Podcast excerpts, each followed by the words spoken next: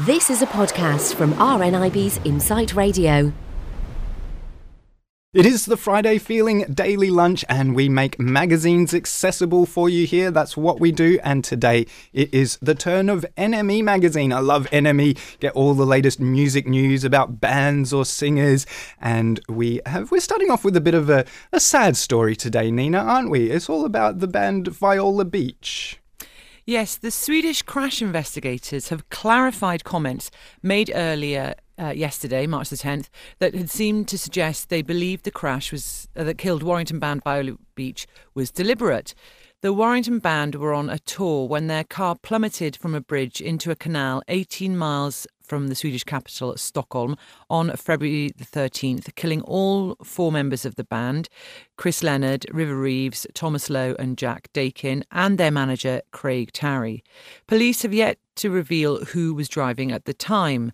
Local media sources earlier today had seemed to suggest that the driver had intended the crash with reports in Sweden uh, publication Aftonbladet quoting investigator Lars Berglund as saying, We can't find any secondary explanation. It looked like the driver acted deliberately.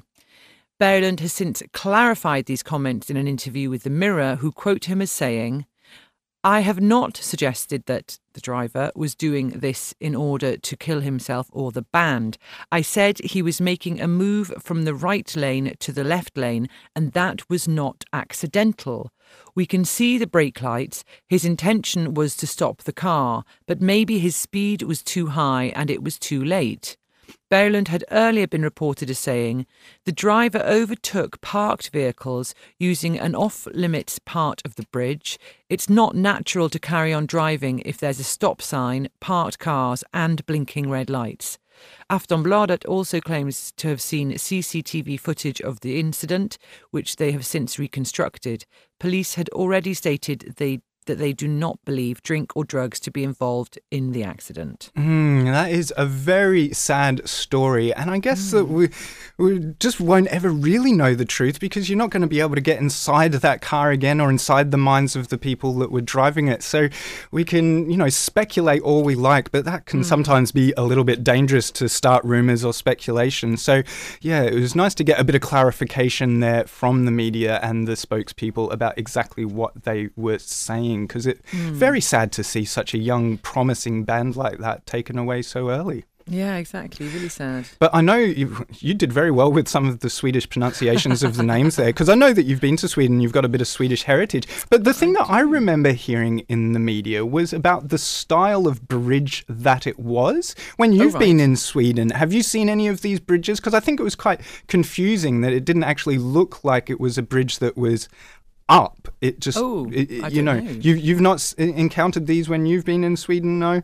I haven't mm. seen the actual bridge they're talking about, but I know that when they do have bridges that mm. uh, open and shut, it's extremely clear that you are not to go any further. Yeah, it's well signposted. Yeah. It's well signposted. Yeah. So it yeah. does seem a little bit mysterious mm. why this this accident happened, but it is still under investigation. Mm. And I'm sure we'll hear more about that in the future. We are featuring articles from NME magazine today on the Daily Lunch with my guest Nina Phillips. And Nina, now we've got a story about Blur frontman Damon Albarn. Blur frontman Damon Albarn has shared his thoughts on Kanye West in a recent interview, saying he would rather people be more like the rapper. In the back and forth chat, the Gorillaz man explained why he doesn't use social media. The first thing about social media is that it draws you in to what you are at that moment and doesn't let you go, especially when people respond to it, Albarn said. He continued, That's why I stay away from it, because I don't want to be restricted by something I said last night when I was drunk. I'm sure I would be in so much trouble if you use social media, because I would uh, I have some quite strong opinions on occasion.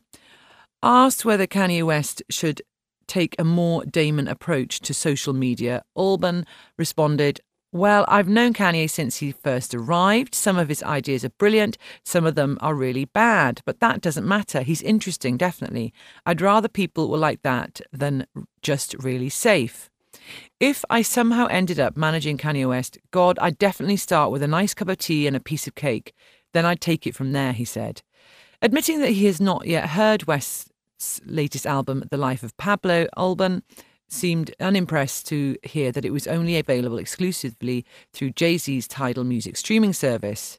He's put it on Tidal, has he? Albarn asked. That's probably not the best place for it. yes, I think he's got his tongue firmly in his cheek saying some of those things. Yes, Tidal hasn't been the success that a lot of the people launching it thought it would be. It was supposed oh, to be a music streaming service, yeah, to be in competition with the likes of Spotify and iTunes and that ah. sort of thing. Ah. But it hasn't done very well. But Kanye West, he's good value, isn't he? He's good entertainment. Yeah, he is good entertainment. Always, always says something amusing. He's very outspoken, and and so is Damon Albarn. So I think mm. the two of them, uh, are, yeah, great for the media to to have these sort of chats. But I remember seeing something last week.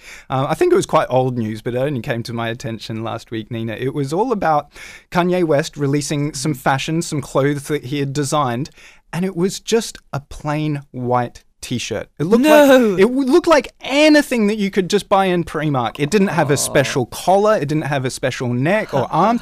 it was the most basic white t-shirt, but it sold out and it sold like hotcakes at quite a price simply because Kanye West had designed it. Oh, ridiculous. It just ridiculous. it is that you put a famous name on something and people go crazy for it. Mm. Anyway, Nina, we are making magazine articles from NME accessible, and this third one is it's it's sad. It's sad news, but it's also tickles my funny bone a little bit. A good one for the Friday feeling.